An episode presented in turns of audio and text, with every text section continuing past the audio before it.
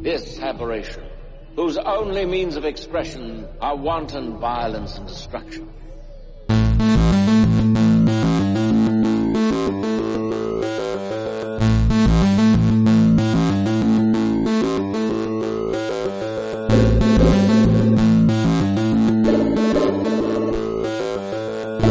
I'm hoping to prove that within every normal system, there exists an aberration, something different. Weird aberration society. Welcome back to Mutual Aberration Society.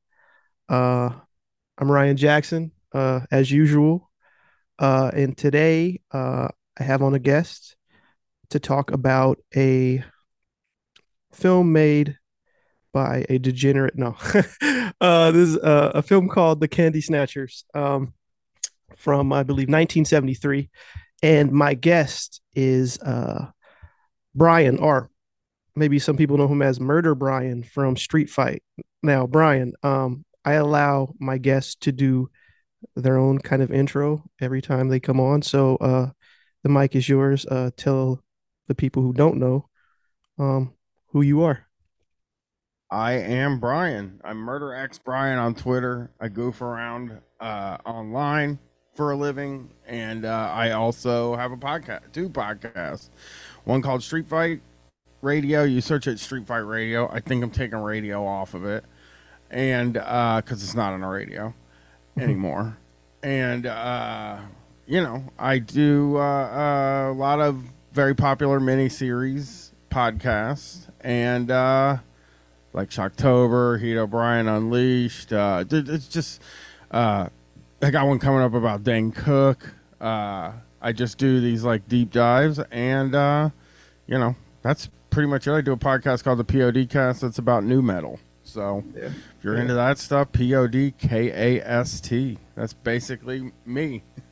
Yeah, you do. A, you definitely do a a, a shitload of podcast. uh, I, I do notice that. Um, I've been listening to Street Fight for for a while, um, and it's sort of kind of weird because um, there are times in my life, and you probably know this about you know from you've probably heard this from other listeners. There are times in my life where I've listened to Street Fight, and like the things that you guys talked about were directly sort of like the things that I was sort of dealing with in terms of because your podcast was about work. You know what I'm saying? In a lot of ways, right? It was Yeah. about work and me being uh, um this in this weird position of of being a, a writer. Um, I've had an interesting history with work. You know, um, where you know I would get paid to to to write some something, and then like it's a very freelance nature kind of thing. Um, and it's like, oh well, I'm gonna run out of money, uh, so now I got to work again. So what do I do in between? Um, the next writing thing unless unless I get a full time gig. And I've worked every kind of job known to man, which again, this is kind of why Street Fight has always kind of s- spoke to me, literally, uh, because you guys talked about all that shit. I've done all the weird gig economy shit. I've done every kind of goofy job you can think of in my life, right? Uh, Me I- too. Me too, man. I, I know. so it's just a very. It's always been a podcast that I felt is uh very uh close to sort of my own uh, heart. um, and it's it's interesting that you're based in Columbus and uh, me being based in Cincinnati. Um, that's an interesting aspect to it as well for me, because I did I did live in Los Angeles for a little while, um, and then I ended up moving back. Uh, but my girlfriend lives in Columbus, and I'm in Columbus a lot. Um, and there's just a lot of overlap for me uh, when it comes to street fight in general. Um, Yeah. but enough, but enough about that. uh, uh, I, I brought you on uh, to talk about, um, well, to talk in general, but also uh, one of the key things I like to do is to talk about uh, film or or any sort of art in general that I feel is uh, different or outside the typical sort of things that get um, discussed on podcast in general. So before uh, you watched the Candy Snatchers, We'll take it. It started as a simple crime, the Candy Snatchers. For them, it was a new beginning. For her, it was the beginning of the end. Three losers who wanted to lead the good life. The Candy Snatchers. They'd do anything to get there. Oh, please don't put me back Candy Snatchers. They were rough on candy. They were rougher on themselves. Get out of my way! Get out of my way! Get out of my way!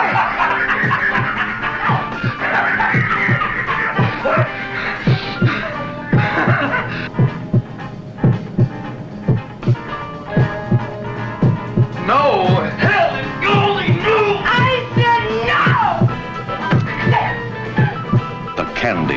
Candy Snatchers. They were after a fortune in diamonds. We cut off her ear. And they sent her father a piece of candy in a box. Oh my god, no! The Candy Snatchers. They did things they couldn't even believe themselves. That is sick. That is really sick. She is old enough to be your mother. Do you know these are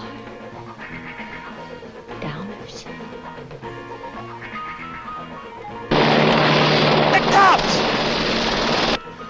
14!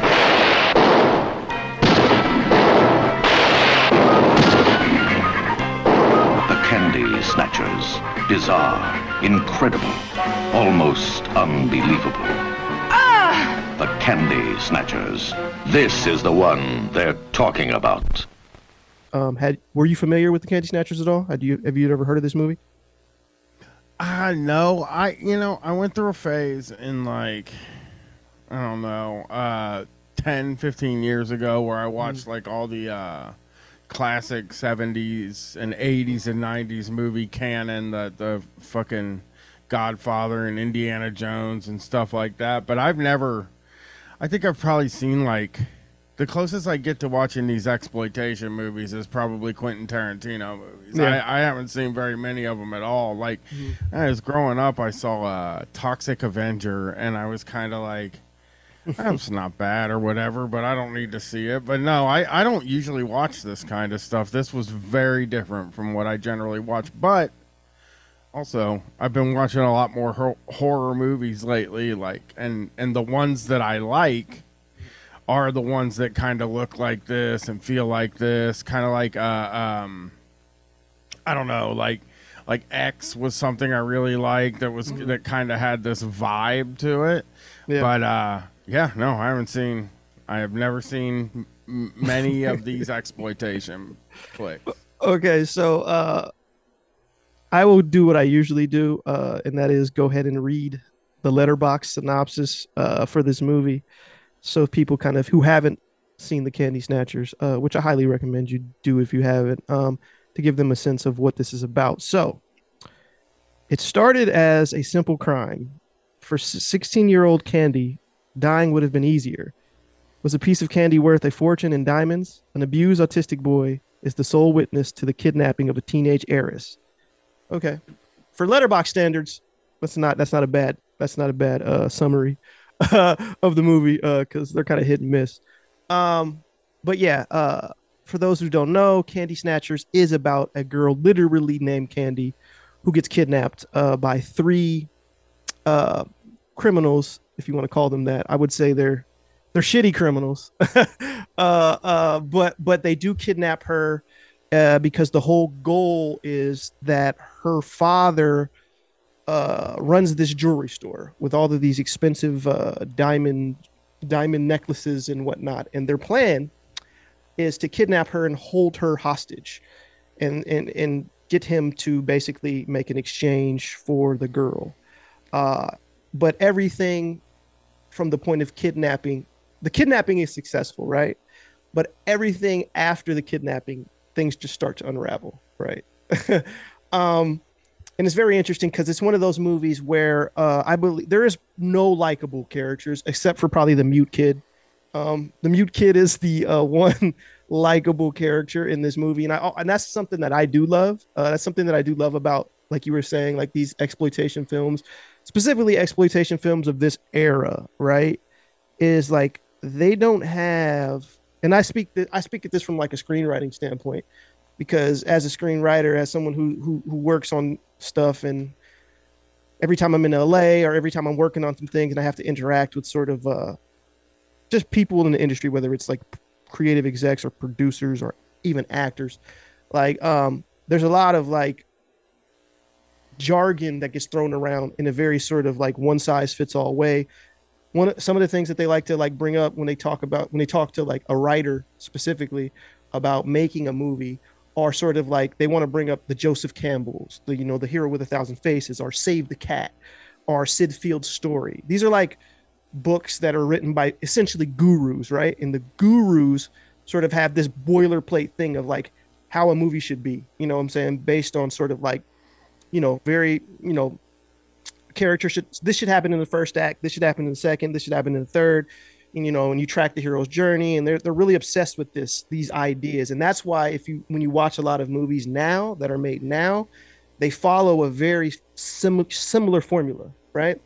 And what I like about movies like this was this was bef- before that became so prevalent, right? Like exploitation mm. films are one; they're already being made on the margins, right? But but out even even beyond that, like this was the right before the blockbuster era hit. This was before Jaws became like a big thing in Star Wars, right? This was around that time. So so you didn't have a lot of uh, adherence to the formula, and one of the biggest things was this idea of likability, like and I've always been of the thinking because I've watched movies, I read, I don't need likable characters necessarily. I just need compelling ones, right? Like, and I feel like regardless of whether you like any of these people, like they are compelling based on the scenario and the situations presented to you as a viewer. Uh, would you say that you were you had an issue with like any of these people in terms of like your ability to watch it because they're fucking like unlikable? No, I don't mind unlikable people. I, I sometimes feel like I'm an unlikable person, so none of that stuff bugs me. Um, mm. you know, I don't I don't really know that. I I think that I think that like uh, uh, these the people in this movie that had had there was people that had like a semi likability. I mean, there's the big guy who you almost kind of like until he rapes somebody, and you're like, oh, okay, well, yeah, yeah, yeah. It does do that. They it try to redeem him. Uh, yeah, yeah.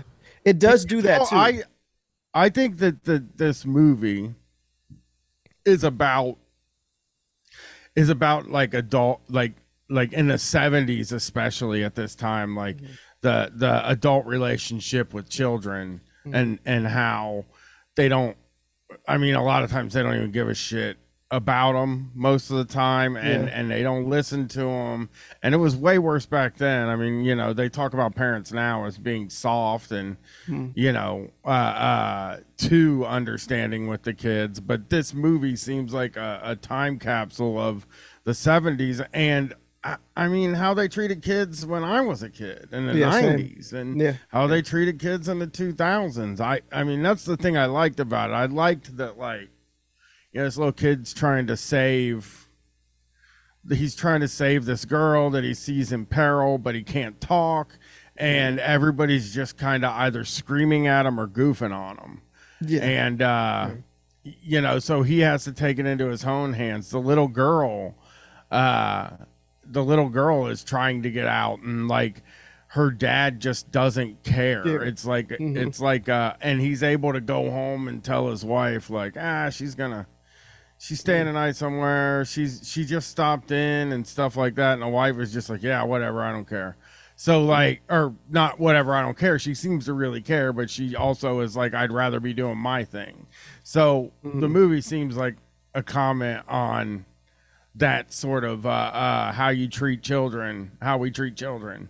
Yeah, and, uh, that's that's what it seemed like to me. I feel like that's a very uh, on point sort of uh, view of this movie because you're right. This is before the age of the helicopter parent, right? Like, uh, I feel like we're of a certain age. Me and you aren't that far apart in age, and and I feel like um, we raise our children far differently now. You know what I mean? like because i remember being alone like as a kid you know what i mean uh, uh uh in a way that like even now it's not even acceptable like like i remember walking to school when i was in kindergarten and i think like you can get thrown in jail now if you let a certain kids of a certain age walk to school you know what i mean like Mm-hmm. without uh kind of adult supervision or or Well, you know what I mean?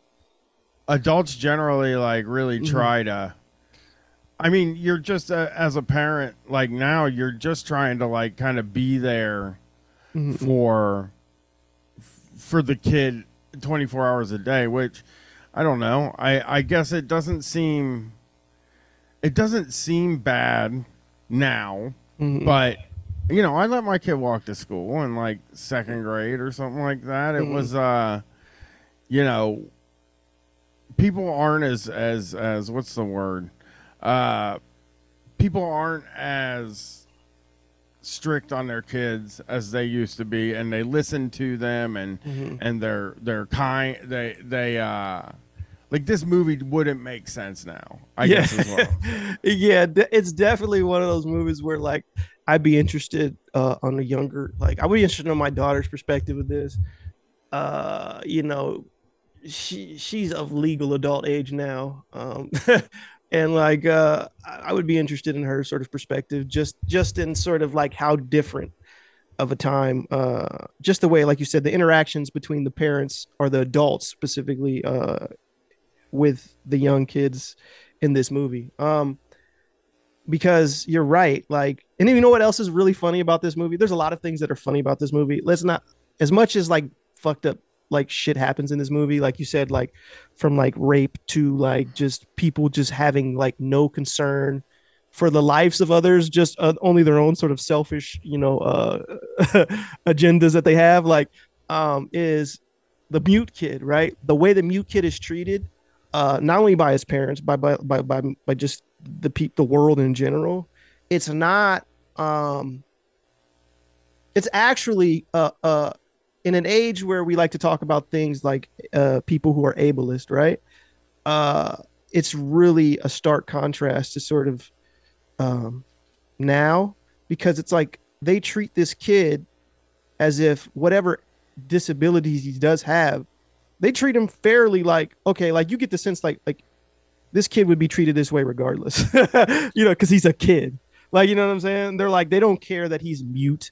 They don't care that he's uh, uh, uh you know unable to sort of like uh literally articulate himself whatsoever. They they still hold him like to the same sort of standard that they would any child that they view that they view or being like bothersome or like not listening, right? Like I I, I feel like it would be father handled loses the promotion because his kid is autistic in this movie. Right. I believe that's that's what they were Mhm. they were getting at, and Right. like uh, uh, that makes them. I I don't know that that sort of felt like uh, uh, somebody talking about like uh, how you have to put things aside for your children, Mhm. and uh, that I don't know. It, it was there was something about like that kind of stuff where it was like the mom hated the kid, the dad thought the kid was ruining his life, Mhm. and uh, the kid just couldn't talk. It was just an autistic kid. That's all it was. It wasn't like he was a bad kid or anything. Like Right. he was trying to do the right thing through the whole movie.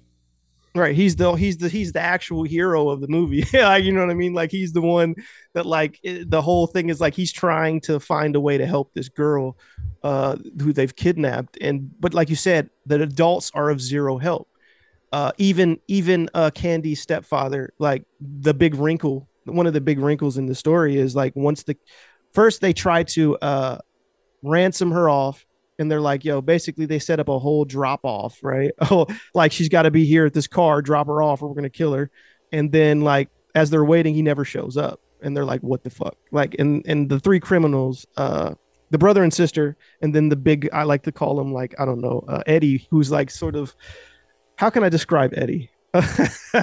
Eddie's like uh fucking um he's like a very like I don't know. He's like Joe Sixpack. He's like a fucking uh he's he, he reminds me of like uh, Jim Belushi or like uh in when he used to do like the Bears skit on fucking Saturday Night Live. the Bears Yeah. are like he's kind of that guy, right? He's like the Yeah. fucking uh so he's this big galoot kind of guy who has a crush on uh the the, the sister sister character. Um, and they're all in this like they all they have they hatched this plan which is just doomed from beginning because you kind of realize that like these people don't have the facility to pull off something like this but also sort of like they just picked the wrong people. So so when when or the wrong guy specifically. So when he doesn't give them the ransom money and they have to find a new uh way of like getting the money they're like well maybe first they start to question well maybe he maybe something happened. Why didn't he do it and uh their plan is well why don't we cut her ear off? You know what i mean? Uh that like th- that's one of the things like we'll cut her ear off and we'll like send it to him. And you're like oh shit are they gonna cut her literal ear off? Right? And and they even like they they have a a, a moment where they show her with the girl they show them with the girl. They have a switchblade held to her ear and she's screaming. And then you see that they're recording the scream because they're going to send i guess they're going to send an audio recording to the father right to show that they're not playing. But also they're going to cut the ear off but they actually end up not cutting the ear off they they they sort of uh play with the play with the viewers there for a second but then you realize they're not and there's this interesting scene where they go to uh uh a morgue right and this is another thing I like about this. And I don't know if you if you would agree with me or not, Brian, on this, but like it seems like every character that they cast in this movie is just interesting, right? Well, this Like- would be a, a universe now. They would have Yeah. to explain why the guy at the like they would do a movie about the mm. guy at the hospital that sells body parts instead of it just being there's a guy at the hospital that sells body parts. Right, right. In the Marvel, the Marvelification of of, of of of film, everything is about like making this expanded universe, and like you're right. We're explaining everything. Every They need to fucking thing. explain every little thing, and it's Yeah. like they're ju- it was just a guy that sells body parts at the morgue for Yeah, and it's this somewhere black anywhere dude. between ten and fifty dollars. Yeah, that guy's very interesting. Like he's this black dude, and then he's like, when they meet him, he's like singing like this little song, like No way. No, no, no, no, no. No way, baby. Ain't no way, baby. Okay, 35. I can't see it. A year's got to be worth more, more than a finger. What's a little finger, baby? 40. Huh? Can't see you, Jesse. Jesse, you jiving. You got to be jiving Oh, Charlie, me. come I on. can't, I can't do it. 50. Yeah, okay. how much will you want for an ear? They're they're bargaining with him, and and he's just like, they settle on like fifty dollars, right? Yeah. And and so he walks them through all these bodies until they find like, and he's like, first he pulls off a man, and they're like, no, it needs to be a woman. And then he pulls up up the sheet of like an older woman, and they're like, has to be younger, and he's like, an ear's an ear, and he's like, not for fifty dollars, it's not, right? So so they find this woman who's like, you know, I guess it works. They, so he so they slice this this this random dead woman's ear off and bring it back so that they could give the ear to the stepfather, which they don't know is the stepfather yet, right? Um and then they they this and then there cuts to this other scene, right? And this is one, another another there's just so many little good touches in this movie. And you're and like to speak to what you were saying, which is this idea that like uh uh it, it, in a movie now like these little like characters these little side digressions that the story takes would have to be overly explained. Well they need to sort of go back to the jewelry store and they decide oh he's going to pose as like a telephone guy so it comes to the scene where they there's this guy who's like working in this house on telephone lines right and he's got a shirt that says coors uh breakfast of champions across it um and he's like this big like lo- like a very working class dude, right? Uh, a working class hero. Uh, and like uh, they come up to him, and Eddie decides to like you know club him because they because basically what we discover is they need his truck and they need his I don't know why they need his outfit. He literally puts on his shirt too, which says Coors Breakfast of Cha- He didn't need to do that. uh, he could have just took his tool tool belt, but whatever. Um, so they try to like basically uh, assault this this this telephone worker guy, and he like proceeds to like beat them up because he's bi- he's actually bigger. Eddie's not a small guy, but he's actually bigger than him. Uh, so he's like beating him up. Then the brother jumps in and he beats him up, and then the the sister has to like grab a two by four and club him over the head uh, in order for them to win. Uh, the worst shot. I mean, they the the clubbing wasn't really much of a clubbing. They really Yeah. hit the guy. Yeah. and uh, not hard. Like they just conk, conk, conk, Yeah. conk, like four times, and you're like, they should have taught him how to, as they say in pro wrestling, they should have taught him how to work that so that it looked real. But they yeah, didn't. yeah, it didn't look real. It felt like a Looney Tunes, like a moment of like. it was like uh this movie turned into a cartoon. It does that a few times though. This movie kind of turns into like a so silly like and that's another interesting thing that you don't see either uh with movies today, which is like this weird sort of uh weaving in and out of like being like deadly serious and you're seeing some fucked up shit to something that's like completely hilarious and you can't even take it seriously. Uh, uh, this this movie manages to to do that multiple times um, throughout and never sort of for me at least. I don't know, maybe maybe for you it did, but it doesn't never really breaks the spell of the movie for me. Did that, did any of that like silly silly shit break it for you like overall? Nah, that stuff doesn't bother me. I, you know, the the bright red blood is f- funny to me, and I, the the the fucking two by four, it should be online as like a GIF. It is so, it is so funny. It is really one of those things where it's like all they had to do was, and you know, it's a cheap movie, so they can't get a stunt coordinator in there to show them how to do fake two by four hits and so they just do it for real but you can't hurt the guy so you know they you have to do it sort of light and like when you watch a movie na- eh, when you watch any movie with like a two by four hit they're able to add a sound effect uh, uh Yeah. Foley artists, and you don't have to hit them, and the sound effect makes you think they really hit them. Yeah. But in this movie, they were just like, well, we're not gonna do the sound effect, um, so we have to hit them, and it just it sounds so. That was one of the more interesting parts, or or I guess funny parts of the movie, in that like it was very funny to me that they decided to go for realism with that two by four shot and it makes you think in your mind like that's so fake it's so stupid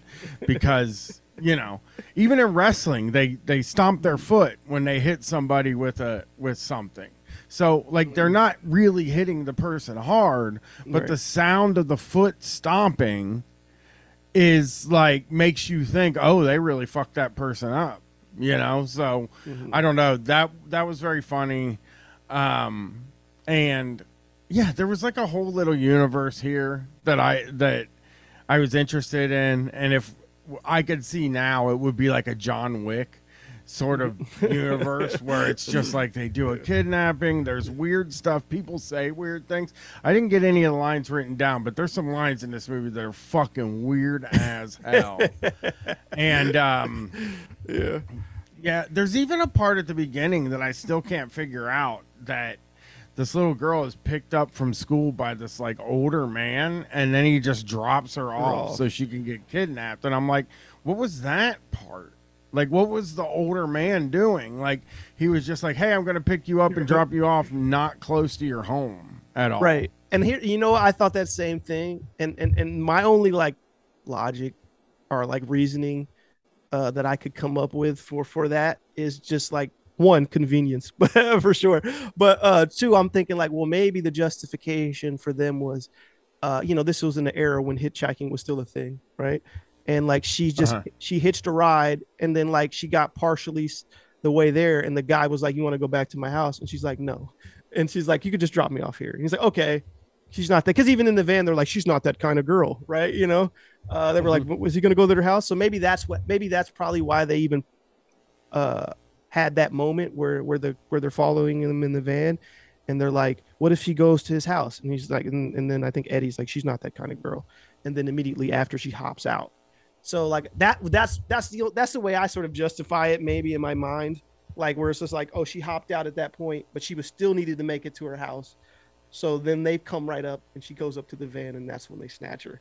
But you're right though. There's there's a lot of weird moments, weird lines, um just things that are are very strange. uh uh now when when um what did you think about the moment when he actually after they they hit the guy with the two by four and then Eddie shows up at the jewelry uh store or um establishment and posing as a guy needing to fix the phone lines and then when he sees the manager, uh, and he says this is about your daughter, and he takes him in the back office, and they have that interaction where he reveals to him, like, you picked the wrong guy. You really didn't do your homework, did you? Because if you had, you would have discovered that Candy is my stepdaughter. And that she once, upon a time, had a very rich father. And if she reaches the age of 21, she will inherit roughly two million dollars. And if she doesn't, half of that money is mine. Which is why I married her mother in the first place. Oh, I've been waiting for you. For something. For almost ten years. Thank you.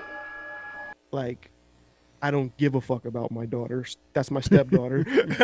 uh, I I want her to die because then that you know she's an heiress to two million, and if she dies, I get half of that. Uh, what did you think about that moment? Because that moment to me was like is is one of the moments in this movie that's like fucking like it's one of the crucial like inflection points.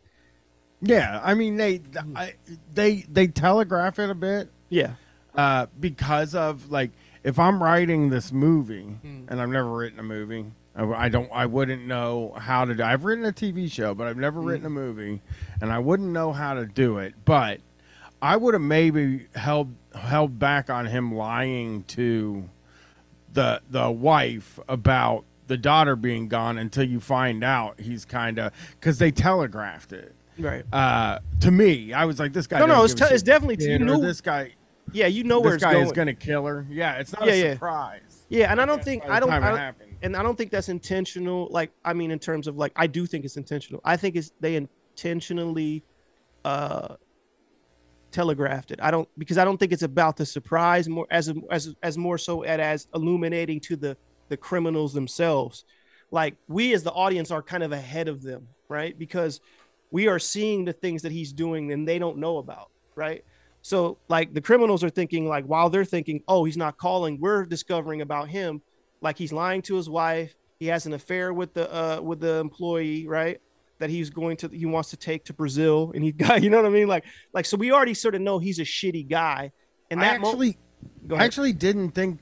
Maybe I'm wrong, Mhm. uh, because you know, obviously, uh, I forget things because I Mhm. do drugs. Um, but I felt like they didn't even indicate. They they kind of didn't really indicate his affair, unless I missed something. They didn't indicate his affair until after you found out he was already going like, "We're going to fucking Rio, lady," to his girlfriend. And also, why didn't you just kill the kid? I know that means there wouldn't be a movie, but yeah, yeah, yeah. I, yeah. I mean, he could have just. Well, killed, no, no, no, no. So, so, so, so they did, they did show it before. So, like, literally, what what you saw was, uh, he tells he tells the wife that he has to go back to work, right? And then Yeah. that's when they show him with uh the woman he works with, and they're making out, right? And then the they cut. incredibly hot woman Yes, that he the works with. yeah, Everybody s- in this movie is like, like you could tell they were also like, well, let's put a bunch of incredibly hot women Yeah, in this yeah. movie too, which is very funny. It it really is. It's really distracting. Like even the main criminal, the sister, like she's very like a very attractive woman. Um, very very like uh, actually like one of Gibbs probably my favorite performance in the movie. Um, which is saying something because I do feel like there's a lot of good performances in the movie. The mute kids are great. Uh, his shitty parents are cool. They're great. I mean, they're not literally cool. They suck, but they're like good at being shitty parents. Um, the, the, the fucking dad, the the the the dad in that when he's driving home. He's and he's pissed. like, I always wanted my own territory, and you messed it up. You broke my dreams, or something like that. You, don't know what it is, but it's funny to think. Yeah. Like, is he a salesman where he's like, my dream was to have my own sales territory? it's like that's a fucking small dream, brother. right and he's like shitting on his autistic son for it like his, it's his fault like as if like what like first of all Well, he's like, "What's this horseshit?" His boss was like, "What's this horseshit? This kid can't talk. How old is it? What kind of an idiot kid can't?" That's what he says. Something like, "What kind of a kid can't talk?" Yeah. And it's like, what the hell? And then he starts laughing, and my wife sends a text like, "What the fuck are you watching with that maniacal laughter?" And I was like, "A movie."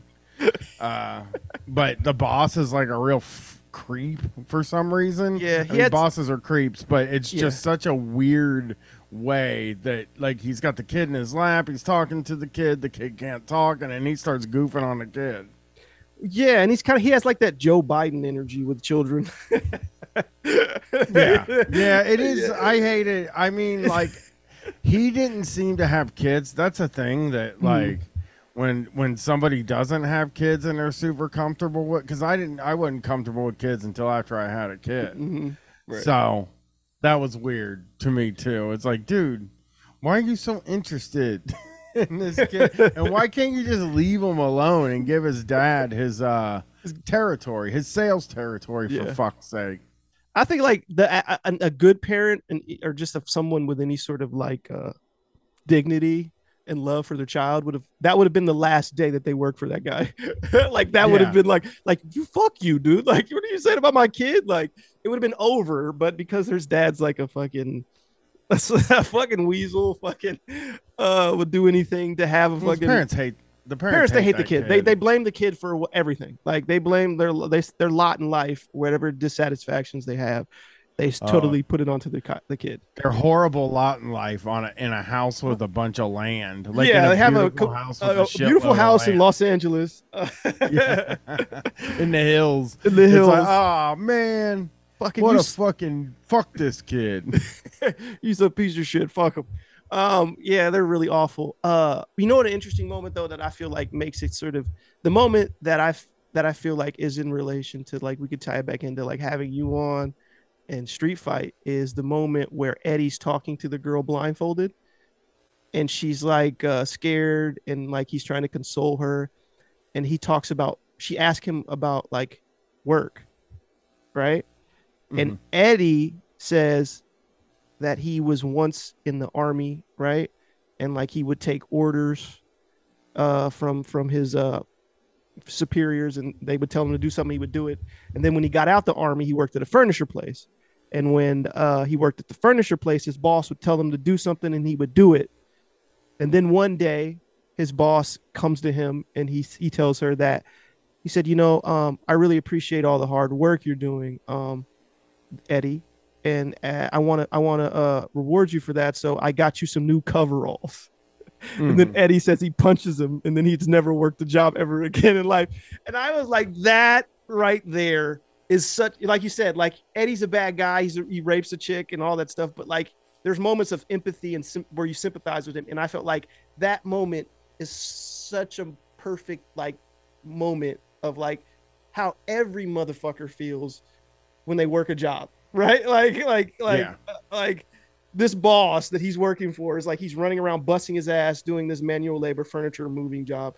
And then like he gets acknowledgement but the acknowledgement is like oh i'm just gonna get you some more coveralls. Not no not more money not like any sort of promotion you know? It's like when they it's like when they placate you with pizza. Yeah, you know the, it is a big pizza party. the company made a two billion dollars in profits this year guys. Today we're gonna give you guys pizza Here's Brantley Gilbert, my where my wife works. They're like, here's Mm-hmm. Brantley Gilbert. He'll play two songs for you. right In an arena, you go to an arena. A guy gives a speech about how great everything's going, and then they have a have some famous guy play two songs for him. right it's like as a consolation like you're you know that's a great uh that's a great uh reward there you, you could you could probably give people more some of those profits right uh so it's almost like Any an- it. Yeah ten it- percent. right and it's so in a way you're just kind of like as much as like i wouldn't go to the extremes that these people did for sure um but you do kind of understand you kind of understand like why they're so desperate uh for sort of uh money because it's like that is the american uh way of life right which Yeah, is like and also there's just so many people that don't work for it, Mhm. where it's and like, Like they the get a lot of credit. Yeah, yeah. There's Mm. just a bunch of people that don't work for their money, Mhm. and even the the little girl doesn't understand. They- like, why don't you just go get a job? And it's like, well, I could go get a fucking job, but uh, they're not going to pay me enough to live, and they're going to fucking boss me around and and treat me like dog shit. So Right, right. I have to say, this seems much more preferable Yeah. to get a job. You're they talk so much in in an American kind of the lore of America about mm-hmm. about these these almost outlaw you know businessmen. You know there's mm-hmm. a, a, a history channel thing called the men who built america that is about these like robber barons that that were just these fucking nasty people and and how they they did things outside of the box that many people thought were illegal or might be illegal and they did it and they got away with it and now their family and their fa- their kids kids kids kids kids will be wealthy for the rest of time.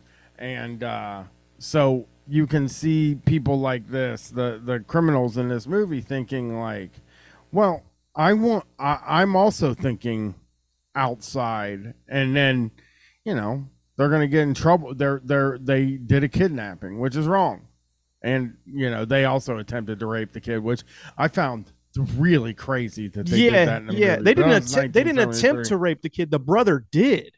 yeah which is yeah rape the, the girl at the very toward the end of the movie and that's a very and the little the the mute kid is above in the attic watching and you could just Yeah. see sort of like him his like reaction play it's a very like it's a very like it's harrowing right it's a fucked up scene where you're like holy shit right where you're just like but that again that's that's that's that's the type of movie that this is where it's like it really has this weird tone where you're like um it's able to like bounce between goofy moments with like and then moments where you're just like oh shit it, it goes there.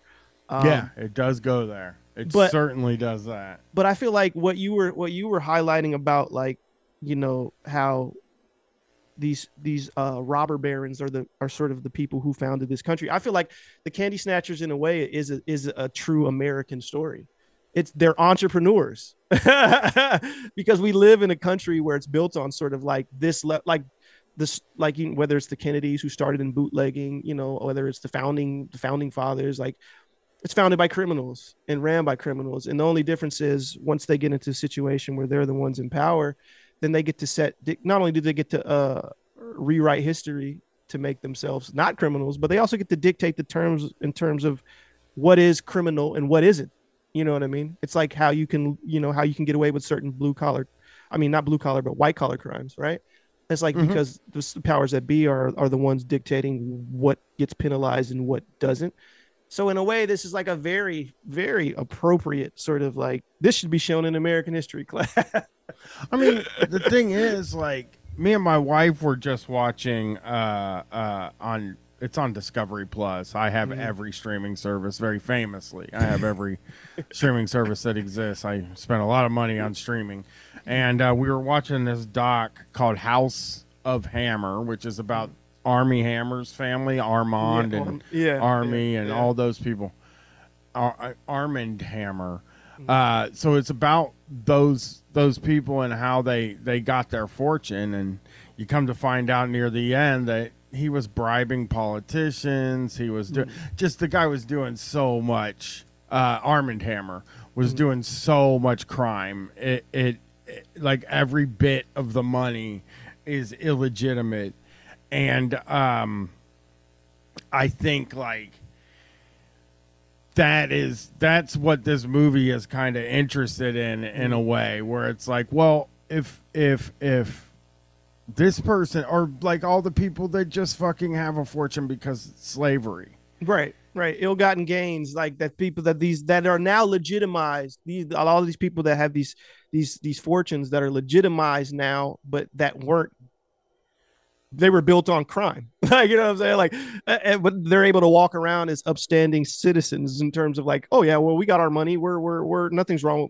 Everything we do is above board. We're we're legal. It's like yeah, but uh, the reason that you're there is because of the criminal past of your of your uh, uh, ancestors. Or, you know what I mean? Like, uh, and that, it's very interesting um, to to sort of like watch a movie like this and sort of look at it through that like prism, like where you're like, okay, because again, it becomes all like even even the stepfather, for example, like the stepfather is very open about why he married this much older woman, right?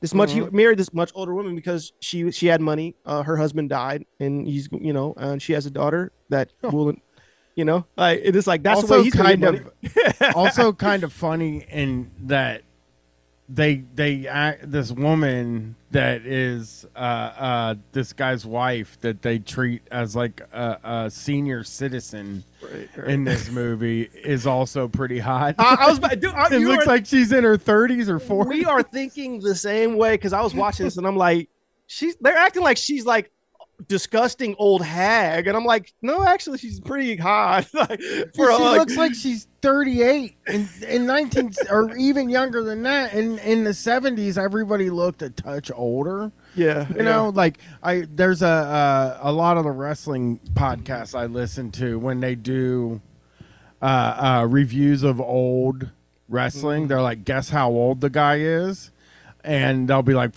45 and he's like nope it's 27 yeah, and uh just people back then looked They look way fucking older for some reason. Yeah. but she did not look she she looked like she could have been in her 30s and that's why I was so confused at the end when that guy was flirting with her and the dude was like ew gross. And it's like gross what? She's fucking I don't even know how old she is. It, it really felt like yeah. maybe one of the people making the movie was a little bit of a uh was horny for all of the women that he Mhm. got to be in it. Yeah, yeah. I think the dude's name is like uh what is, what is the director's name again? Uh he has an interesting name.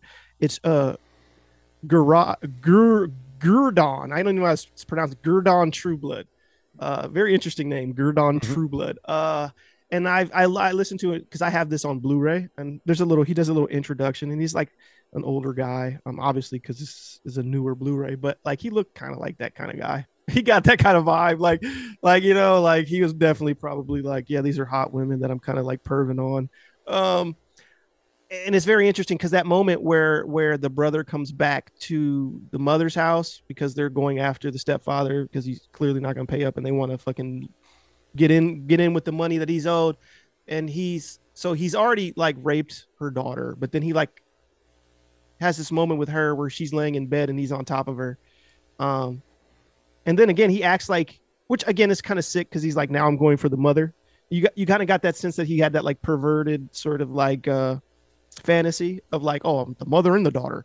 But then he like kills her and like you said he is he's acting like she's gross but i'm like sitting there looking like she's not gross. Like why do they keep pretending that this woman's gross? Like like she's not at all. Uh it- it's a very yeah it's very interesting. Like uh the ageist sort of uh uh messaging that this movie kind of has where it's like i guess if you're over 30 you're you're considered ancient i guess back in the 70s at this point I mean, that's what it was. I Yeah. that, I mean, it kind of still is for women. It was Yeah. just Mm. so pronounced Mm. in this in this show in this movie where it was like, oh, okay, like yeah, I guess because like I said, they treat her like she's seventy and she's not. She's so clearly it be- becomes 70. confusing. Uh, and you know, you know how Hollywood is. They uh, yeah yeah yeah you know. I, I definitely i definitely do and it's definitely some uh some weird fetishization of youth like uh, like again that's even they do that now um um especially in the era we live in now where we're we're, we're we live in the era of like uh co- uh pedophile conspiracy madness like you know what i mean like where where you're like uh, people are obsessed with it uh, because there's legitimate credence when you have people like Jeffrey Epstein. uh, you know what I mean? Where you're like, oh well, like these elites, they do like to fuck young people. like what, what, what? You know what I mean? Like when it grants credence to the the thing that we already sort of kind of know implicitly, which is like there is this weird thing about youth and age in terms of our culture, but uh how it's how much value and stock is placed in it which is kind of strange. I'm gonna be honest like uh it's very weird that we place such a stock in youth. When you're young you don't know anything. Like you know i was a moron for the majority of my youth. You know what i mean? Like i barely like like i didn't have any like life experience let alone a worldview uh, a coherent one when i was young but it, like we place a lot of stock in like youth which is just very strange. Like, and we fetishize it. Um, and some of the reasoning behind it maybe is kind of obvious, but but uh, as a whole, I feel like, yeah, I don't know, and I feel like this movie definitely touches on that um directly, uh, in a very sort of like, I don't know, unflinching kind of way. Like I feel like this movie doesn't flinch in, in general. It just doesn't. It just kind of like says fuck it because it's an exploitation movie, right? So of course, the- the- yeah. it's, it's going to lean into that seedy sort of, uh, and the, the twisted and the perverse sort of aspects of of of, of titillation, right? They're gonna go, Mhm. they're gonna go full full full bore for that. Um, yeah. How did you how did you feel, um, about sort of like the final ending? Like not only the build up to the, but the build up to the ending and the ending itself. Like how did you feel about that? Because I really, I kind of like, uh, again, I just enjoy watching like everything fall apart. like at every moment they think they figured it out, and then like every, and then it's just more fucking, yeah, yeah. Yeah, I mean, no, the the fact that everybody died at the end, I guess, was fair enough, Mhm. except for the kid. I mean, the little girl died, so everybody else had to die. Is what I think. The the the bad guys and the dad, everybody had to die if the girl was gonna die. So I did. I didn't mind that. That the fact that Candy died, but it would have sucked if it was like everybody else lived, you know, and the little kid uh, getting to shoot his mom is uh, who was mean to him, mean as hell, trying to drug him. So that was pretty sick. I like that part. you know, it's very interesting because like uh, when you get to the end and, and the little kid gets uh, the step the stepfather is having a shootout at up at the top of the, the house with uh, Eddie, and then uh, I believe Eddie shoots him, and then the kid gets the gun and shoots Eddie, right? And then like you're right, everyone is dead at that point, and the kid goes down the hill with the gun, ends up shooting his mom, right? Or does he shoot his mom?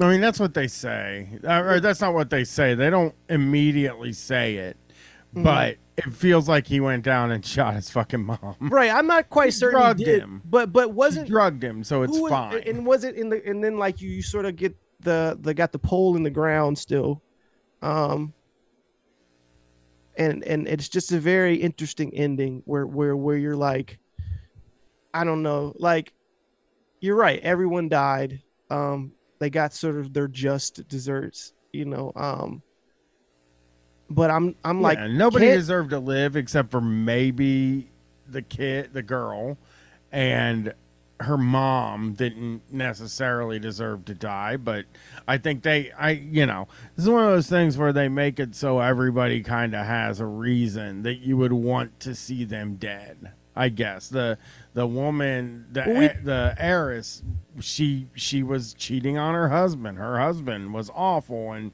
I, I think they took a lot of they worked really hard to make it so everybody except for the kids deserved to get killed. right and candy isn't dead but you get the sense that like she's dead well what i Well, mean yeah, that- there's no way to get her out. right because she's in the yeah she's point. back in the ground again and the but the kid's alive and you're in your mind you're like well how's the kid gonna get them to unbury her I guess he could go down. down get the police his up there they see the dead shovel. bodies yeah Well, he would- tried to call the police, and it right didn't he used the work out doll for used the doll with the thing but but now that there's like dead bodies there right like Mm-hmm. so there's a hope that candy uh, will survive but like I think I would say though that like in going with the theme of this movie, Mhm. I would say that like if the police got there, I mean, if you saw what happened next, if the police got there, I would assume they wouldn't also listen to the kid. They Right, they, right. th- that that like this movie is about you know how disposable children are Mhm. to adults and shit like that and how you know a lot of times you know people have them and they have this romanticized idea of what it is but they don't end up the way that uh, you thought they would be maybe and that um you know the the the uh a lot of people see them as as like a meal ticket or or anything like that and they don't listen to them and they don't care about their problems. That's why i think the kid went down and shot his mom at the end of the movie just because it was just like the director almost saying like the director saying like they didn't listen and it's almost like like i saw it as like a comment on generations Yeah. Like like about generational kind of a um what is the word Gener- generational like how we fight uh, we talk about the Inter, like yeah, the. We intergenerational uh, inter- rifts. and shit. intergenerational trauma i guess is what i would say and the the who knows what happened with the mom but that little boy was treated like shit because the mom was always angry and he never listened to her and what ended up happening he ended up shooting her dead So so it's like the boomer generation because that kid would be a boomer killing the, the generation that preceded it. well no it's like us it, it's like us killing our parents Right. Well, we would be killing way, the boomers. They didn't. Yeah, Yeah. they didn't listen. They didn't Yeah. listen. They didn't really care about the things that that we had to say. And you know, I mean, I don't know how a lot of I don't know how everybody feels, but like Mm. I have an insane amount of like, you know, I just I don't. I don't really like my parents very much, and it, it's because of that kind of thing. It's because they didn't listen to me. They didn't take any interest in me Mm. uh, as a kid, or ask me what I wanted to do. They kind of had their idea of what what somebody should do, and they just pushed pushed like they kind of were just like, well, he's not going to do that, so fuck it. And uh, you know, now I'm bad mouthing him on a podcast, which isn't the same as shooting him. But, you know, Uh, yeah, I think that's yeah. If you have to trade off, I think it's better than shooting them. Yeah. I would I would say. Um, I you know, but it's I- just if you ignore these, ignore children at your own peril, because Right. the kid, the it'll come back on you when you're older. You know Yeah. what I mean? The next Yeah. generation. Again, like if my parents weren't assholes, maybe I, I'd be willing to take care of them and stuff like that. But Mm-hmm. instead, I'm like, you know what? I, I don't. This isn't my responsibility. You know? Mm, Yeah, yeah. I feel like a lot of people, you know, have share that sentiment when it comes to their parents for sure. Uh, I've I've seen that dynamic play itself out. Uh, you know, in many times through different you know friends and and and shit. I'm fortunate that like, despite uh my parents aren't perfect people. I don't believe there is such thing as a perfect person, right? But I do feel like they did love us and they did the best that they could do.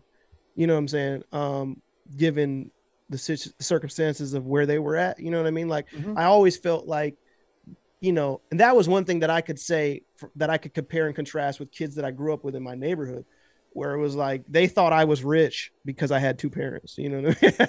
that's the type of neighborhood I grew up in, where it was like, oh, you're rich. It's like they just thought I was rich because I had two parents. Like, you know, my parents were working class people. You know what I mean? They weren't they weren't like rich, but it just seemed that way because I had those parents that like did sort of like uh even though they did have their own sort of consumed with their own sort of jobs and stuff, they did I did know that they cared. And I did know that like they had they they there were moments the moments that you like you said, the moments where they actually did like show that when they actually paid me attention and and was like showed that they were actually like invested in me at all, like stuck with me. Um so yeah, I definitely remember that when it comes to like my kids where I'm like, yo, uh fuck, I need to like pay attention. you know what I mean? I like Well, I that's can't- how I am now. I'm like, I don't want my kid to dislike me right when I'm old and she's, you know, in her 30s or 40s. You know what I mean? Right. So, I, uh, uh, I guess I would say like this movie was about, in a way, it was about the parents that uh, don't do that, that treat their Yeah. kid as a status symbol, that don't listen to their kid, that Mhm. that that beat their kid and stuff like that. It's like that's going to come back around on you. It's always going to come back around on you, and you should Yeah. think about that. And you know, I I watch my parents now at, at my age trying to like you know atone for these kind of things that it's like well i mean it doesn't count anymore. I'm an adult yeah, yeah. you know? Yeah yeah you're a fully formed person. Like it's like it's done like you know um uh yeah that's definitely uh that's definitely uh something that this movie is really uh it's really about. Like i mean like yeah it's about it's an exploitation movie it's about a kidnapping it's about all this shit but it's really that's really what it's about like you know Mhm. what i mean? Like the juxtaposition of like the, the two young people in this movie right? Like the uh the sort of relationships that they have uh to the people that are supposed to be the adults in their lives the people that care about them. Like you said the mom for candy's mom and candy's stepfather completely checked out from whatever the hell's going on with her. Like you Mhm. know and then the little kid the little the little autistic kid and his parents who completely resent him and don't give a fuck. And then you look at the criminals and sort of like the the fact that the dynamic is a brother and sister with two of them and then you got this other guy who's sort of like you could tell it, it- they've had like they've been abandoned by not only when you feel abandoned in society where does it start right? You know what i mean? Like a lot of times it starts the first sort of instance you get of that is at the home right? And then that becomes Mhm. like a larger sort of uh, uh or a smaller sort of uh, example of what happens in the larger world. Like you know what i mean? So it's like this whole movie is basically about that. And i don't know necessarily how intentional that was from the filmmakers uh you know because a lot of a lot of a lot of this stuff is subconscious right? Like i feel like you can write something and then all these sort of themes and motifs will pop up after the fact that we're not necessarily on the forefront of your mind but they're there they're baked in. So it's like it's one of those things where i question like but again it has such i feel like there was thought a lot of thought put into this because one the title like that's a great fucking title. Like the candy snatchers in my opinion because one obviously the girl the daughter's name is candy and they snatch her. But then there's this idea of snatching the candy when it comes to like criminals and stealing the jewelries right? Getting your hand caught snatch and then there's this idea of like uh uh in halloween when when kids would bigger kids would snatch the candy from the little kids. It has like this layered meaning to it. You know what i mean? It's like it's like uh Mhm. it's like it's i always love titles that can do that. Like when a movie like oh the candy snatchers. Oh that's an interesting title just on a very surface level. But then as you start to like dig into what it means in terms of the story that you're watching like there's multiple ways you can view that title. And i feel like that's indicative of sort of the script uh you know what i mean like uh, uh, uh the the the person who wrote it also produced it they weren't a director um but i feel like that's yeah so maybe maybe i maybe i should maybe i'm not giving them enough credit uh maybe maybe all of that shit was just that commentary was uh baked in on purpose and it wasn't some Mhm. shit that was just a byproduct of coming out it's probably a little bit of both though truthfully um Sure. Yeah. Yeah. For sure. I mean, the stuff I do is not.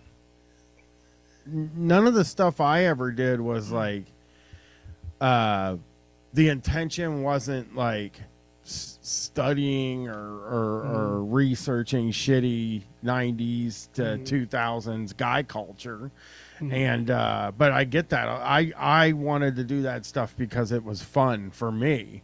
And Right. now you know, when people talk about what I do on my Patreon, they're like, "Oh, you're you are basically just like it's all studying ni- shitty '90s pop culture, guy culture shit, Yeah. and and 2000s obviously, and even the 2010s. I'm going to be doing one on the movie Ted soon, and I did the Date movie and all Yeah, those yeah, movies. yeah. So like, um, you know, maybe they didn't intend to do something about generational trauma or whatever, but they made that movie. Right. And like, I think that's what happens. That happens a lot of times, you Yeah. know? Yeah. I mean, the shit that people tell me about what I do, about the meaning that they derive from what I do, Mhm. is fucking mind blowing most of the time because it's like, oh, I don't. That's not what I was setting out to do. I was just setting out to goof on Dane Cook. You know what I mean? But the thing is, is the impulses that you have to do certain things are driven by those things that are just in you. You know what I mean? Because of your uh, the the interactions that you have with the world that you're in. You know what I mean? Yeah. So it's like it, it it's there. You don't really necessarily. That's the thing where it's like. I feel like the things that you know um, when it comes to like creativity and just writing and making shit, right? It's the same. well thing. i also i also think that like i choose the things i choose uh because of like my politics and my my Mhm. schooling and and college i was a sociology i graduated from osu with a sociology degree Mm-hmm. and like the things i choose i choose because of that Yep. and then the rest of it is kind of like uh it just comes out when I talk about these sorts of things. So right. that's the way I think about it. Like, like uh, some maybe the person that made this had some kind of thing he wanted to say, or maybe didn't set out to say something about his parents or or the other generations, but that's what he ended up saying. Yeah, I definitely think that that's on point. I definitely feel, I feel like that, that's probably that's probably the case, uh, given just the nature of exploitation too. Like you know, like these are these are movies that our people are making, you know, somewhat cynically. You know what I mean? Because they're like trying to cash in, make a buck, and like what comes out just sort of came out naturally, right? Like in Mhm. terms of like what the you know, it's definitely influenced by the time it was made. I mean, we can you could just tell that by watching it. you know what I mean? Like, like this is of a time. This is of an era. Just like all that shit that you talk about, the 2000s and like Woodstock 99 and all that shit. Like that's of a very specific era, a very specific time. Uh that that is like uh interesting. Like I, I was listening my friend um my friend was saying something to me the other day. He texted me and was like uh, he was like, "Man, Eminem used to be really hilarious, right?" and I was like, "You know what? You're right." Um, and like that prompted us to like bring up like the songs from like the Marshall Mathers LP that are so fucking wild uh now in a 2022 context. Uh like now like he comes out with music and you're like people don't really care. Um you know, he he- you know, I think people do care. Let me not let me let me let me preface that. Like he has fans, right? I feel like his fans are of a certain age. They're probably guys of a certain kind that I know.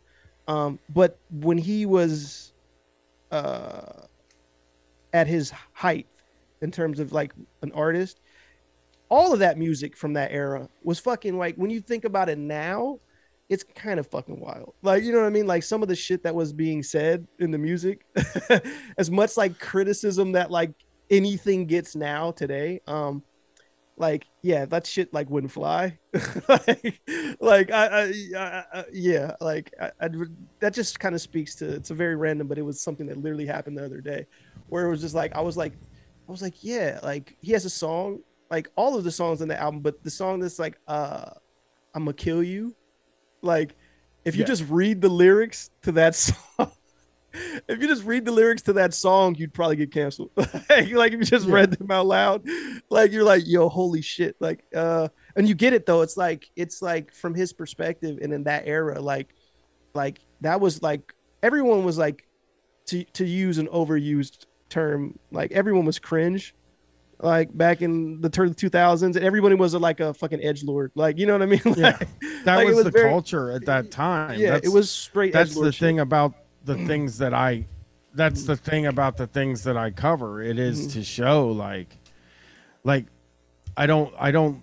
I think that's one of the reasons people like what I do is that I don't come at it from like being this precious thing that like it, it's not a nostalgia show. It's not right. it's not me going on oh isn't it fucking cool what what mancow used to do? No it was it was stupid. And i can't believe people like that. And here's why. Yeah. and like so you start to name i guess the reasons why and then it then becomes like, well, you could look at this as like a, a nostalgia thing. That's fine with me. I don't care. Or you can look at it as like a comment on nostalgia.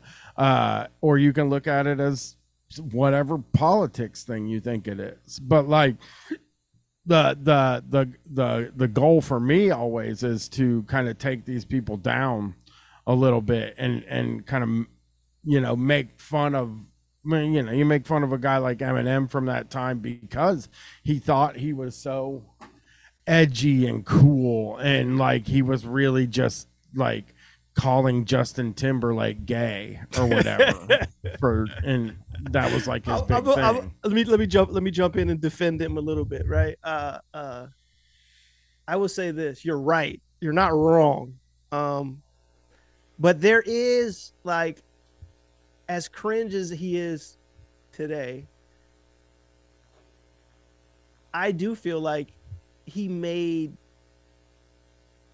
interesting it was interesting. It was like interesting art like regardless of like the content like you know what i mean? Like like it was like oh he had a perspective and a point of view. This is like before he was like just a rich guy forever. You know what i mean? Like it was a very sort of like uh you know to use the term that they love to use now too based it was a very based it was a very fucking based uh album um for better and for worse right like the things that make it necessarily good are also kind of the things that make it kind of bad too you know what I mean? yeah, I Like- mean, I just don't. I I don't think I worry as much about like when when I do it. it it's kind of like I I look back at stuff. I don't. I'm not a person that's like super nostalgic. You know, Yeah, when I was either. a kid, I Yeah, wanted to be yeah. an adult really bad, and and like there's just there isn't anything that like I I hold in super high regard that I won't like make fun of. Yeah, yeah, And yeah. I- so I'm like similar. I I'm similar. I let shit.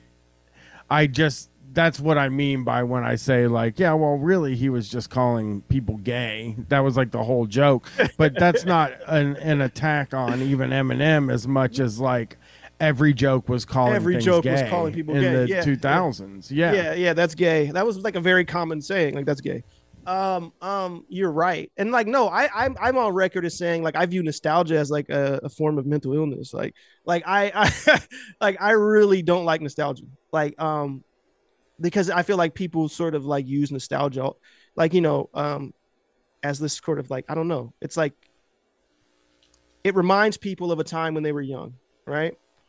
And then that, that because of that uh, because of their relationship to the sort of the time they turn off their critical sort of you know um perspective whatsoever. Like it's like this is this is something that you can't judge. This is something that you can't even and it's like uh, first of all who cares like it's not for me judge like it's not about judging or not judging it's just like you said it is what it is right like it doesn't hurt it. Right, It, it doesn't- doesn't, hurt Eminem for me to goof on the things that Eminem was doing in the 90s. Like, Right, if right. you like this thing, uh, maybe the thing about me is like, maybe you're just different from me. I don't hold this pop culture shit in super high regard that it, it is. It shouldn't be. you be. can't make fun Yeah, of it because but it's live- mostly disposable. It's like most of the mainstream shit is completely disposable shit. it's, it's mcdonald's it's it's that's it's supposed yeah. to be too.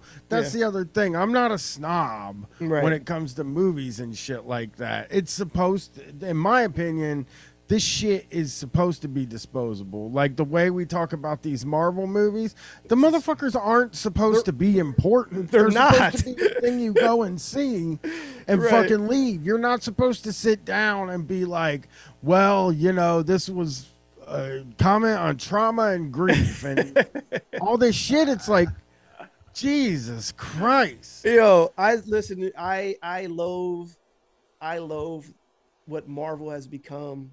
Like I used to like the comics when I was young and shit, but like as I like I just hate I hate all that shit. And and you're right. Like it's meant to be like it's supposed to be consumed like White Castle. like like like you, just eat it and then it goes right through you. Uh, and then that's it. Like that's what you, you Right. shit it back out. Like it's not. suppo- But they don't sell it that way. No, they don't. And No. that's the thing that when critics talk about like, Mm-hmm. uh, you know, uh, I I think it's like when critics talk about Black Panther about this like Mm. really important generation defining Yeah, yeah. kind of movie.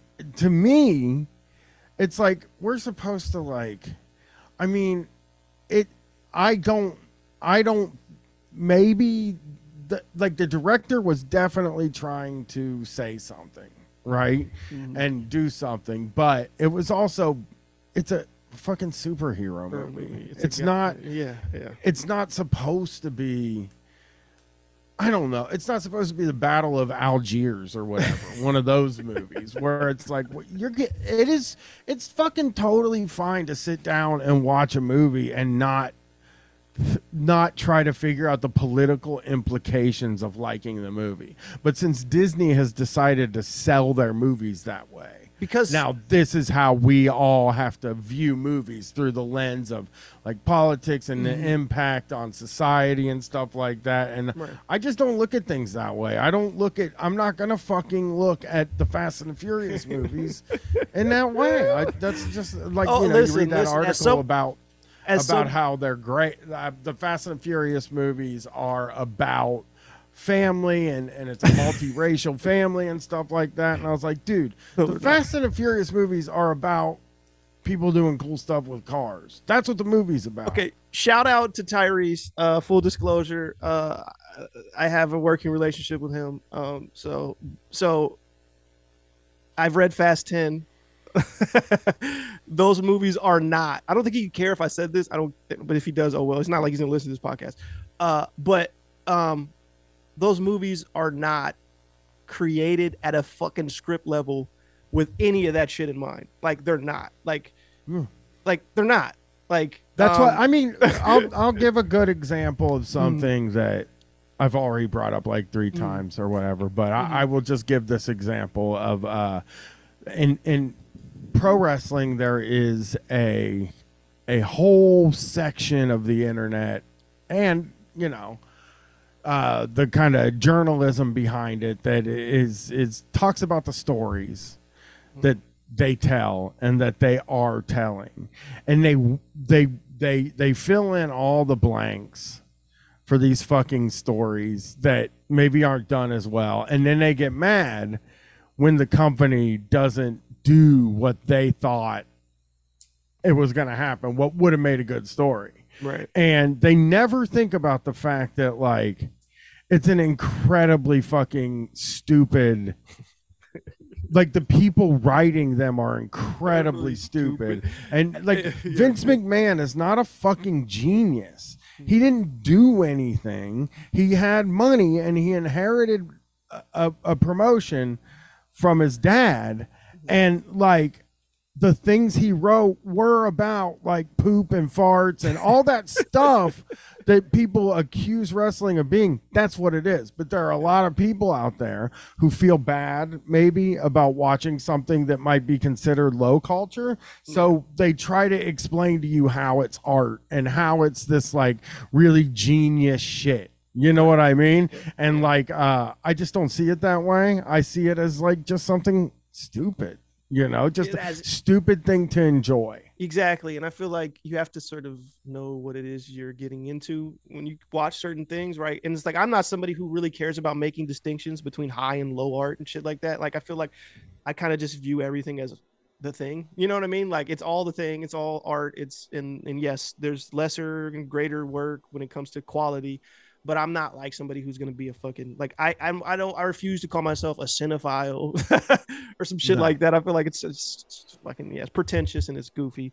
Uh, and you're it's right. just you wanting to tell people that what you like is important. smart. Yeah, yeah, yeah. And and also that like if people look at me and they see me enjoying something that that like I'm not supposed to be enjoying because it's not the right kind of art, then I need to have a reason why I'm doing it. So, oh, I'm just I'm just seeing it to see what you know, to research what normal people really think. And it's like, motherfucker, no, you're not. Just watch the thing and enjoy it and have fun.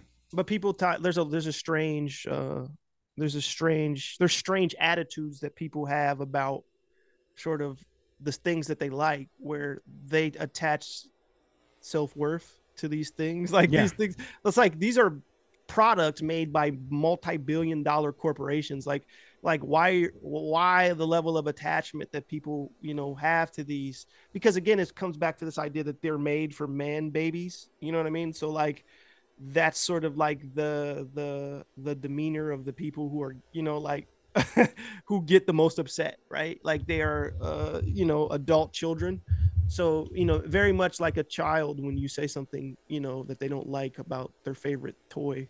You know what Yeah, i mean? It's absolutely. very similar. It's a very similar response and it's very interesting that like so many it's so prevalent. Like They can't understand how you couldn't, how a person could Mm-hmm. go see again Wakanda Forever and be like, because I saw it and I thought it sucked. Yeah. And they just can't understand how somebody could go see something like that and be like, "You're not allowed to think this sucks." you know what I mean? And I'm like, "Yeah, you are, motherfucker," because I Yeah, did. the only re- I, the only reason I I somehow s- succeeded. yeah, the only reason I even see any of those movies is because I have a kid. I have a son who's young and he's and he and it's age appropriate for him to think that's awesome. Like you know what I'm saying? Like like Yeah. I, I'm never gonna tell my son, yo, that movie fucking sucked. You're shut up. like no, he's nine. Like I'm gonna let him like love the shit. Like you know. I didn't even post that I thought it sucked, really, like or anything. Like I don't even want to. I don't want to ruin a movie for Yeah. people, but I I I thought it fucking sucked, and it was just like as soon as you say that, you're you're you're not you're a bad person, Person. and it's, You're a it's bad just like I'm sorry. Uh, I just think you know. Well, here's I just another, think it stinks. Here's another thing though, and it, it kind of like kind of speaks to uh sort of the dynamics that are at play behind the scenes when you come to sort of like the there's a class of people um who work in Hollywood um and it's a very sort of like they're either you're either uh, you're either born into it in terms of like you're either someone who is who is sort of part of the sort of like elite sort of you know liberal class right? Um Mm-hmm. are you a striver? Maybe you're like uh you know um someone who wants to sort of climb the ladder right? And so you you want to ascend sort of the class s- strata. Um and so you got those sort of like i don't know if to use you know the the petty bourgeois type you know what i mean? Uh uh you those are the people who are tend to like occupy a lot of a lot of the jobs in hollywood. Um Mhm. and so you got to put it you've got to really think about like the psychology behind a lot of uh the rationales for making these things have a level of gravitas or importance that isn't actually um, warranted because to them they want to be able to sort of make a lot of money live the sort of comfortable life that they've been living.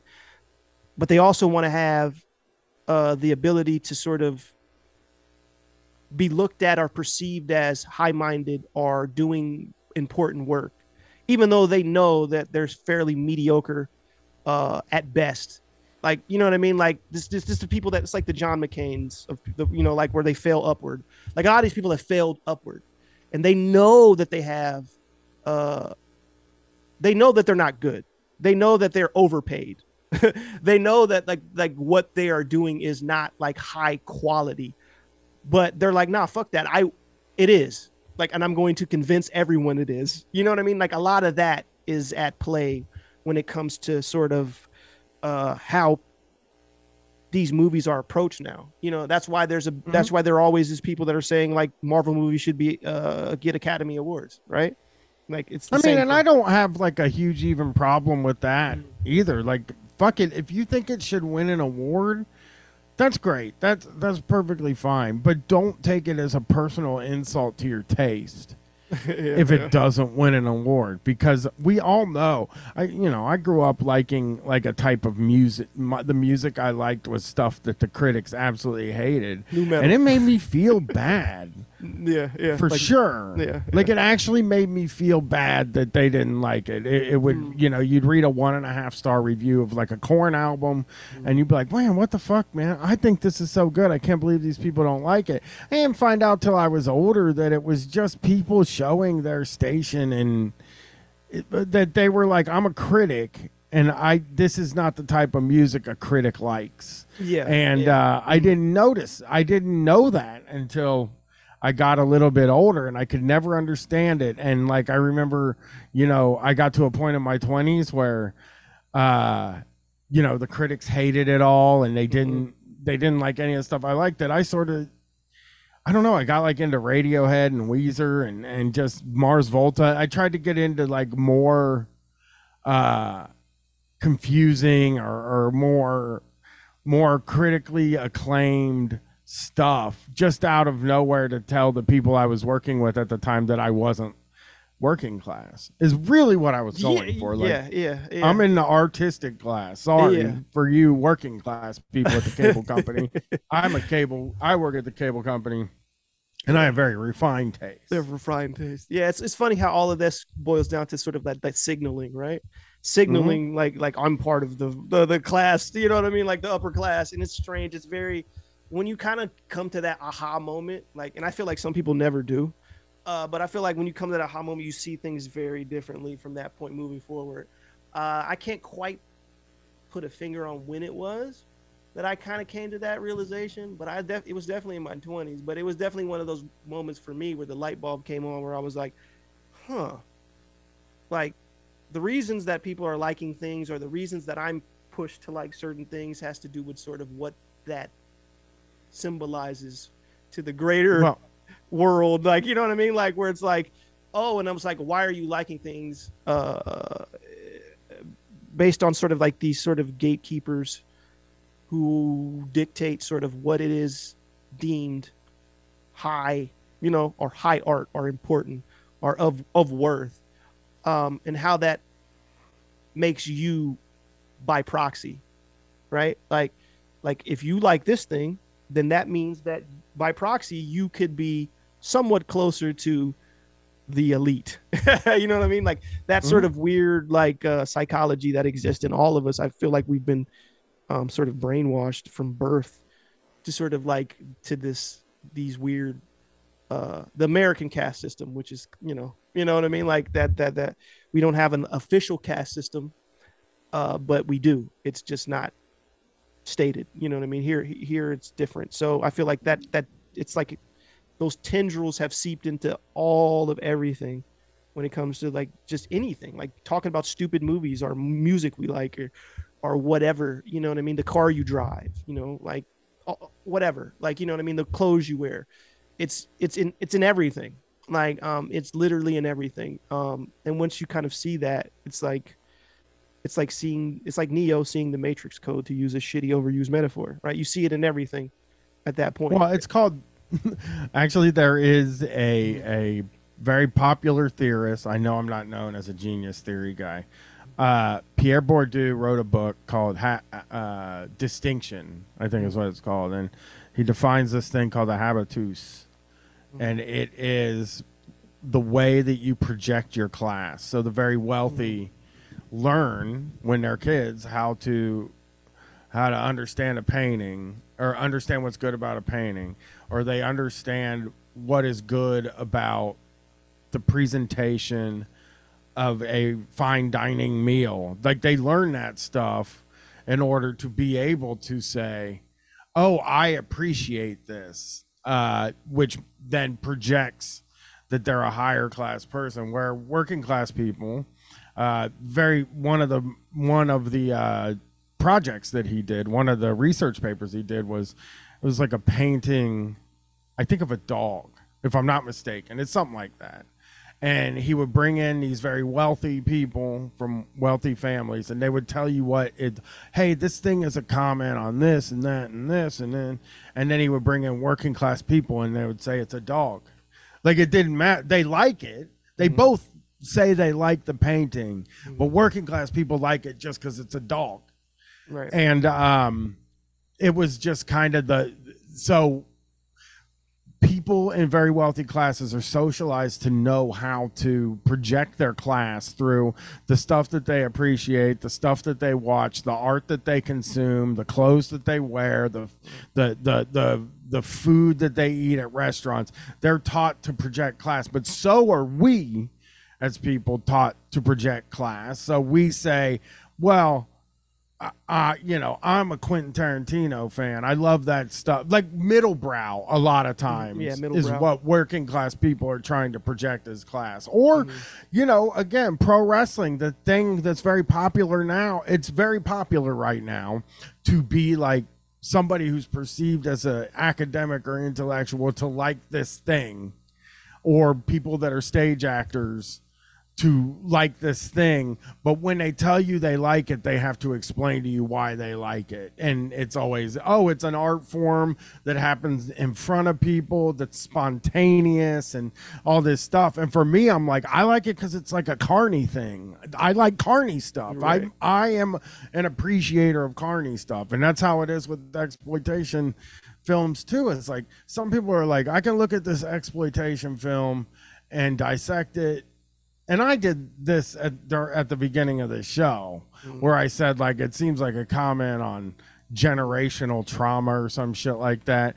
But to be honest, if I liked something like this, I would just like it because it's somebody going fucking crazy Yeah. and not using any subtext at all, and they're just doing this thing, which I also I find very enjoyable. I like that shit. That's not a like something being very literal without subtext is not something that turns me off from a thing. Yeah. You know, Yeah. I like stuff that's just the simplest explanation. Hey, this movie is basically a director and a writer saying, wouldn't it be fucked up if this happened? I'm just as happy with that as I am with this is a comment on, you know, generational trauma and stuff like that. I'm Right. just as equally fine either way. It's, yeah, yeah, and it's interesting because there's there's a, there's a lot to sort of like touch on from what you said, but one of the things is this notion of like uh, appreciating something um, for what it is on the surface, right?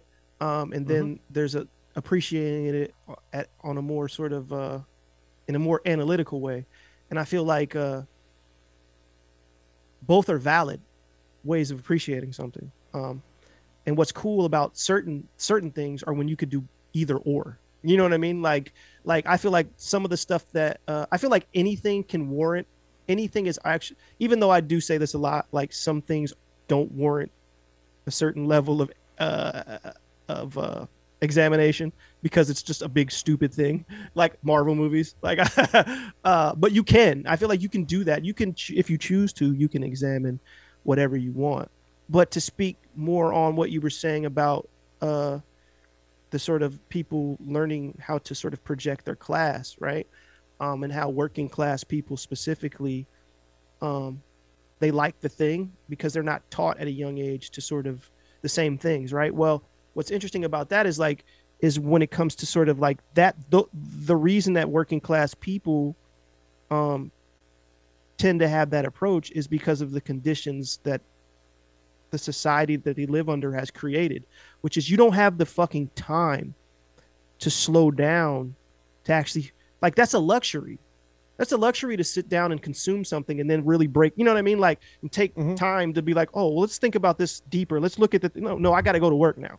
Okay or to be able to eat Yeah, I got it. or to be able to eat like a a what's the word um in order to be able to eat like a small meal that's meticulously Mhm. sort of uh, uh, a fine dining small meal that's metic- is is like you know when when Bourdieu talk talks about this he says like well they're able to eat they're they're a they know where a working class person is like I have to eat to get full because what happens if I don't you know what happens if I need to eat later? Or Right. whatever. That Right. that the the that the the wealthy person knows they'll be eating later.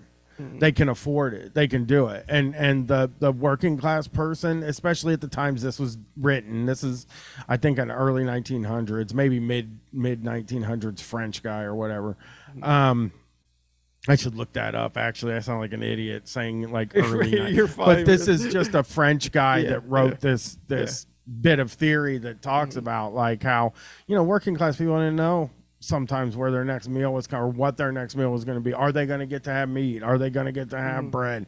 And these these rich people were able to eat these teeny tiny little meals uh, to show how sophisticated they are Yeah, yeah. because they knew that where the next food was coming from. and yeah and, and when you look at when you really think about it it, it kind of show it shows that like the whole like it just really shows like that the game is rigged you know what i mean like like in terms of like they the ruling class sort of uh sets the conditions by which the sort of world is you know operating under and then sort of because we because they set the conditions right then they then they're able to sort of take advantage of that like you know in obvious ways but also in ways that are more subtle. Like you know what i mean? So, ways that are sort of subtle in terms of just you know um how the rest of society who's not privileged enough to be at the top rung um how they're how they view things because of the world that has been sort of constructed for them to survive in. You know like it, it's it's very it's it's a very interesting sort of uh psychological head fuck when you really really like take a moment to think about it on that like level where you're just like huh. Like it's almost like you know like it's it's like somebody cheating right? Like you're like you're it's like lance armstrong cheating you know taking fucking you know steroids or whatever and winning all these races and shit. Uh you know like um but it's like yeah but you're cheating like you know what i mean? Like so it's like when people talk about like oh uh, rich people or people of a certain class can sort of they have a taste for the finer things. They have a more refined uh sophisticated taste. It's like well yeah but you cheated. Like you know what i mean? Like like you know what i mean? Like that's a luxury uh that's a luxury that like you're able to sort of develop that's that that uh taste so to speak uh because you just are afforded that luxury as opposed to someone who isn't. Um wh- when in truth like if you actually started with an even playing field you probably would and and someone else of a lower class sta- you know or lower social status or whatever was able to have the luxury of the time as well they might be actually better than you when it comes to sort of their ability to identify or ascertain what's quality or you know what I mean? They just might have a, a we all know that like taste is something that's like regard it doesn't taste is not something that's that is uh exclusive to the to sort of people of means or people of the upper class. Like taste is one of those things that like we know plenty of people who are wealthy who have horrible taste. And I know people who who don't have anything that have great taste. You know what I mean? Mhm. Like taste is like the thing that like as much as they want to control it, and that's what's important about gatekeepers and having sort of gatekeepers in culture. Like that's what's important to sort of a lot of people is like who the gatekeepers are and what they're allowed to sort of uh what's allowed to be let in, you know, for lack of a better, you know, I don't know description. Like what what is allowed to be let in, what is allowed to be sort of uh perceived as important or worth people's time or worth a certain dollar amount in our society like like it's important for them to control perception. It's important for them to sort of have certain gatekeepers because the truth of the matter is like it's like the when it comes to taste it's like the fucking 90 mile an hour fastball. Like you either born you either got it or you don't. And it doesn't really matter what station you're born into. Um, that's just something that is like inherent to you as an individual. And you can debate like yeah taste is all subjective right? We know that right? But but Mhm. there's something to that you know? Mhm. there's something to that as i ramble on. Yeah. But um i feel like yeah i feel like that's a that's a that's probably a good a good because i can we can we can go abstract and, ex, and get super existential talking about this as we talk about this exploitation movie and we go into these deeper uh deeper deeper dive conversations. But uh yeah uh i will i will ask you uh in closing sort of uh what are your overall what did you think of do you like the movie would you recommend would you recommend the candy snatchers uh Well, I would uh if you're into like exploitation stuff, I Mhm. would say you should watch it. It's pretty fun. Yeah. Uh for for that sort of thing. Now, for me, uh very traumatic for me to watch. I'm kidding. It was fine. It was pretty good. I would say for for these types of movies, movies that I don't like very much. Uh like a genre for a genre of movie I don't like very much. Uh I mean, it's one of the better ones I've seen. So that's I'll give you that review. That's a I glowing, would recommend that's, that's a pretty glowing review then. If if, if, it's, if Yeah. it's for a genre you don't like that much, uh, Yeah. yeah. I would definitely, I would definitely recommend this with with the same uh, preface, which is like, if you like exploitation movies, this is this is your thing. Like if you don't, I get it, but but like if you're going to watch one, uh, you can't go wrong with the Candy Snatchers because in terms of it's just it's a movie that works as a movie. Uh, it does have all those elements. It does have all those elements. Um, Now, uh, as I close this episode, I always like to give the guests the chance to plug whatever they, you know, have going on, what they want uh, people to check out. So, uh, tell the listeners, Brian, uh, what you got.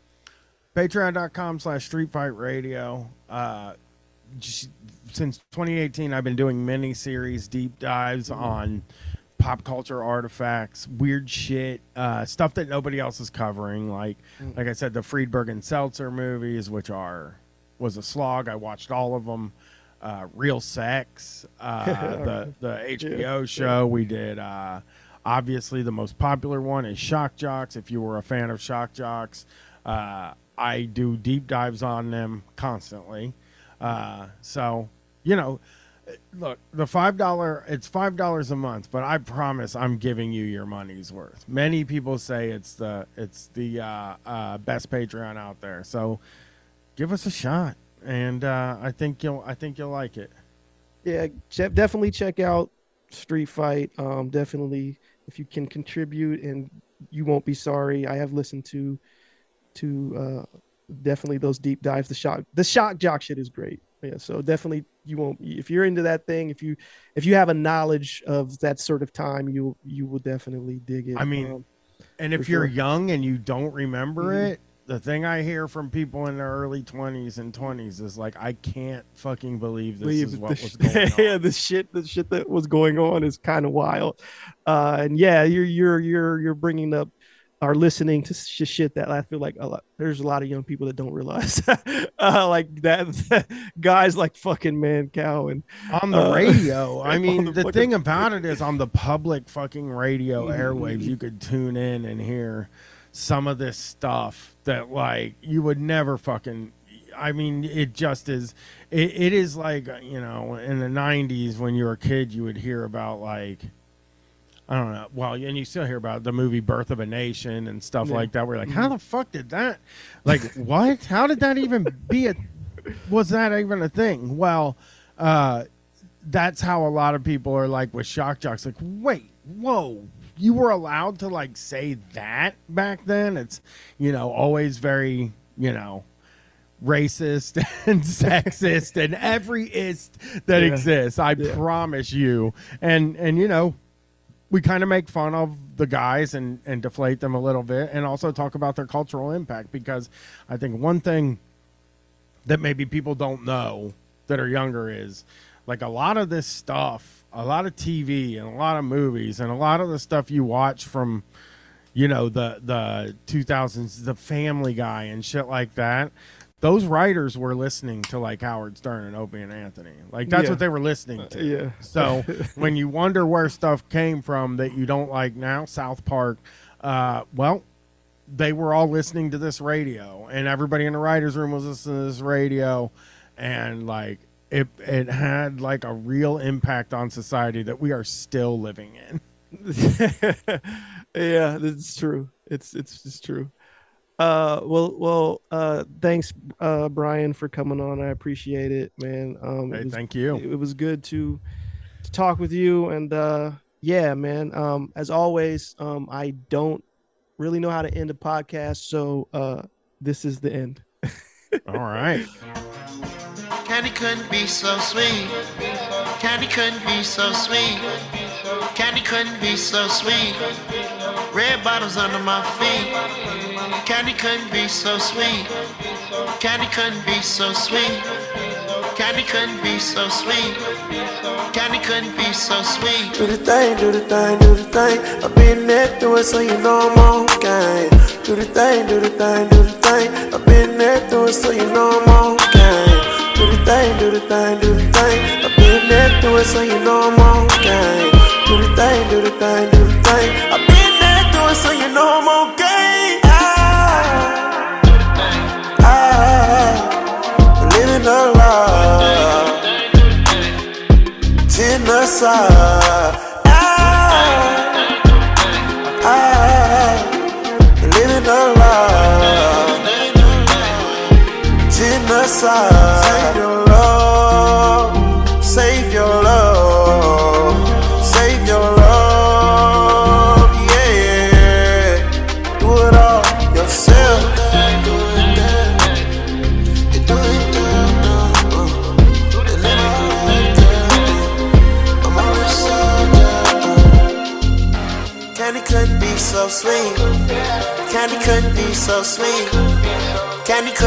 so sweet.